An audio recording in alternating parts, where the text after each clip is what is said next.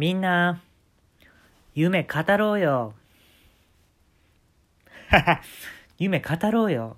あのですね、まあ、夢をね、語ったらこう恥ずかしいとか、いや、そんな夢叶うわけないやんって、ね、言われるかもしれない。でも夢を語っていくっていうのは大事だと思うから、今日はちょっと、まあ、先陣切ってじゃないけど、叶えた夢が僕2つだけあるんですよ。で、まあ、そのうちの1つは叶わってなくて、えーそのうちの1つはちょっと先日叶ったんですよ。だから夢を語るっていうことは決して恥ずかしいことじゃないっていうことをみんなに伝えたくて、えー今日は言わせてもらいます。えっとまず叶わなかった方です。えーっとですね僕、まあ、防波堤によく行くんですね。うん。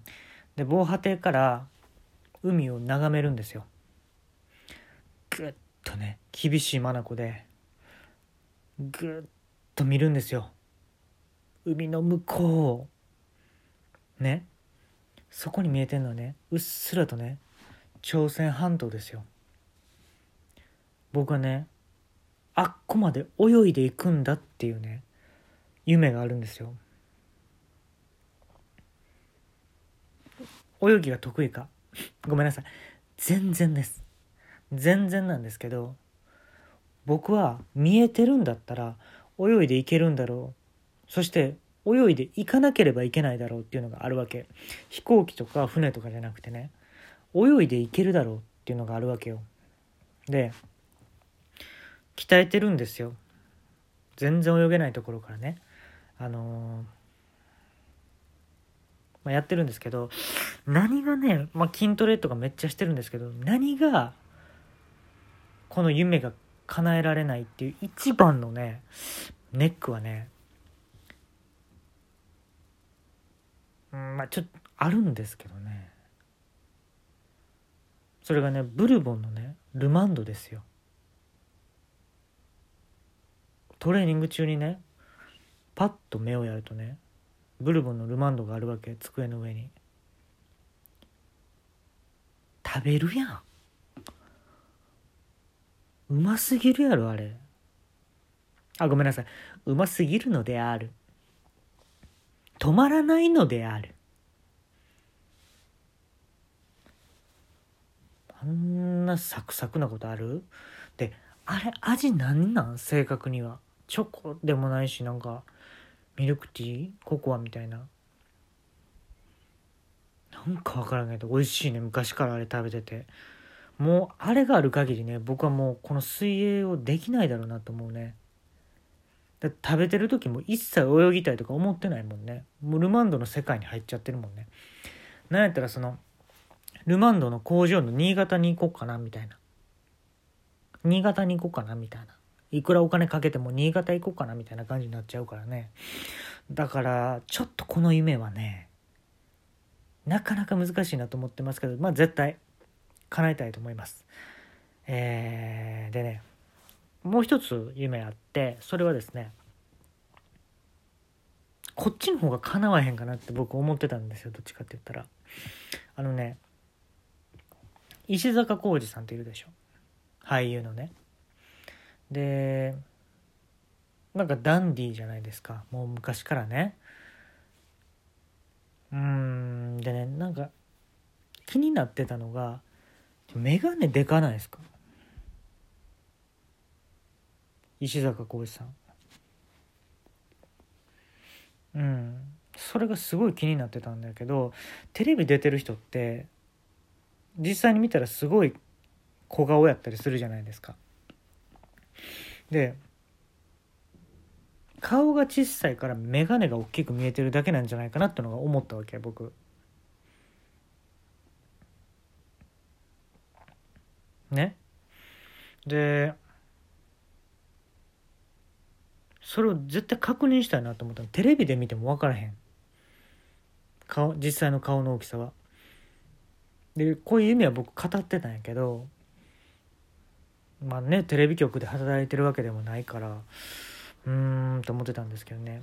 ある時ねそのニトリ行ったんですよ。ね？ニトリのねこう自分の目的のもの以外にもこう見て回るのあれ面白いじゃないですか。でねニトリのねカーテンコーナーにね行った時にねあれ？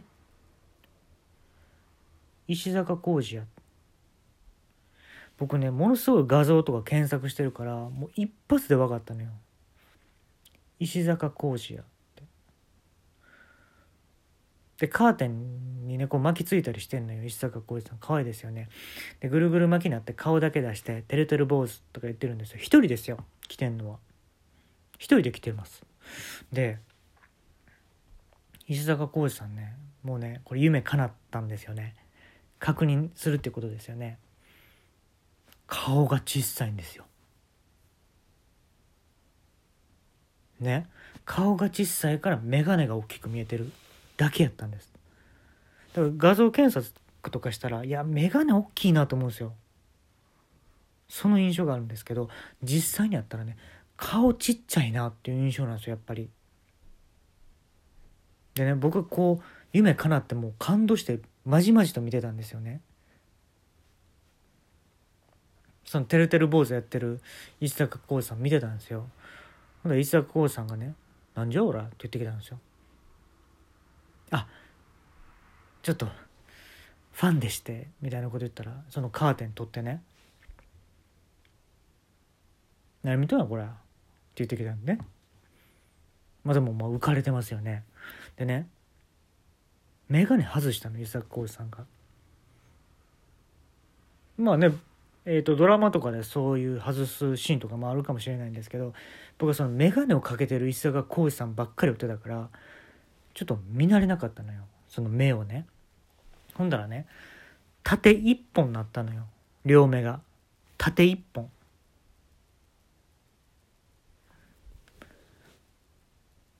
ここで和コードに問題だ和コードっていうの。俺のこと和コードここで和コードに問題だ。これは釣り目が行き過ぎて縦一本になったか垂れ目が行き過ぎて縦一本になったか。どっちだと思う？まあ人生でこの質問を受けることってもう二度とないと思うんですよ。で僕はね怒ってはるんかなと思ったんですよ「なんじゃおら」って言ってたから。すいません。釣り目が行き過ぎた結果縦一本になったと思います。って言ったのね。ブッブー。言うわけよ石坂浩二さんがここをニトリって忘れてねえか。おっきなコンセントだよ。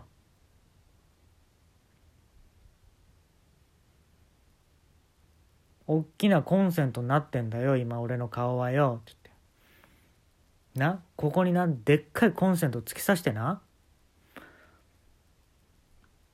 世界何万人救える？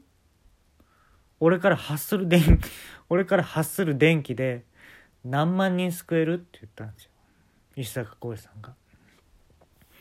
でねなんかもうめっちゃ感動じゃないですかこの話って。衣食住って言いますよね大事なもの。衣食住コンセントだったんですよ大事なのは。電気をね電気があれば救える命たくさんあるんですよ。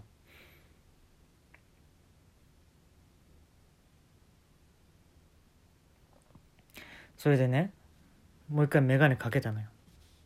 今度は普通の目に戻ってね。なあ和光堂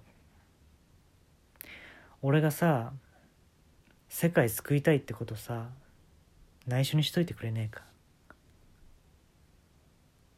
はい。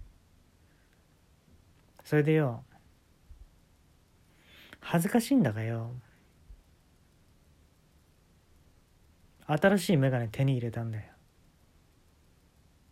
お前に一番最初に見せてやるよ。って言ってね眼鏡かけたのよ。ほんだらねめっちゃ細長い眼鏡なのよ。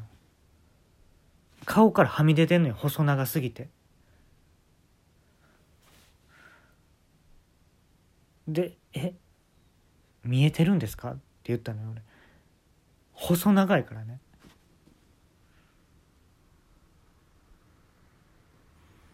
だから石坂浩二さんがね「バカ野郎見えねえよ」って言ったの。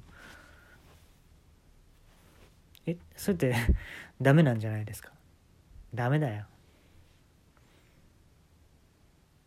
帰れよ。帰るんかいと思って。もう帰ったんですよ。だから最後までその意味が分かんなかったんですけど。やったら細長い眼鏡の意味はね。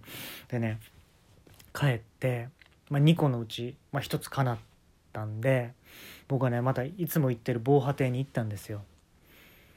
でまた朝鮮半島を見つめてね必ず泳いでやるって。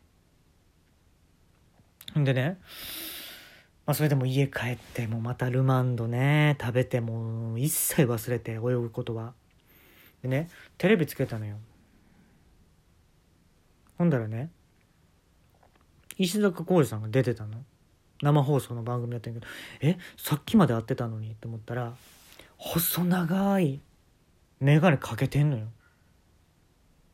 えこれつけんの？と思って石坂浩二さんがねいやー、新しいメガネにしたんですよ。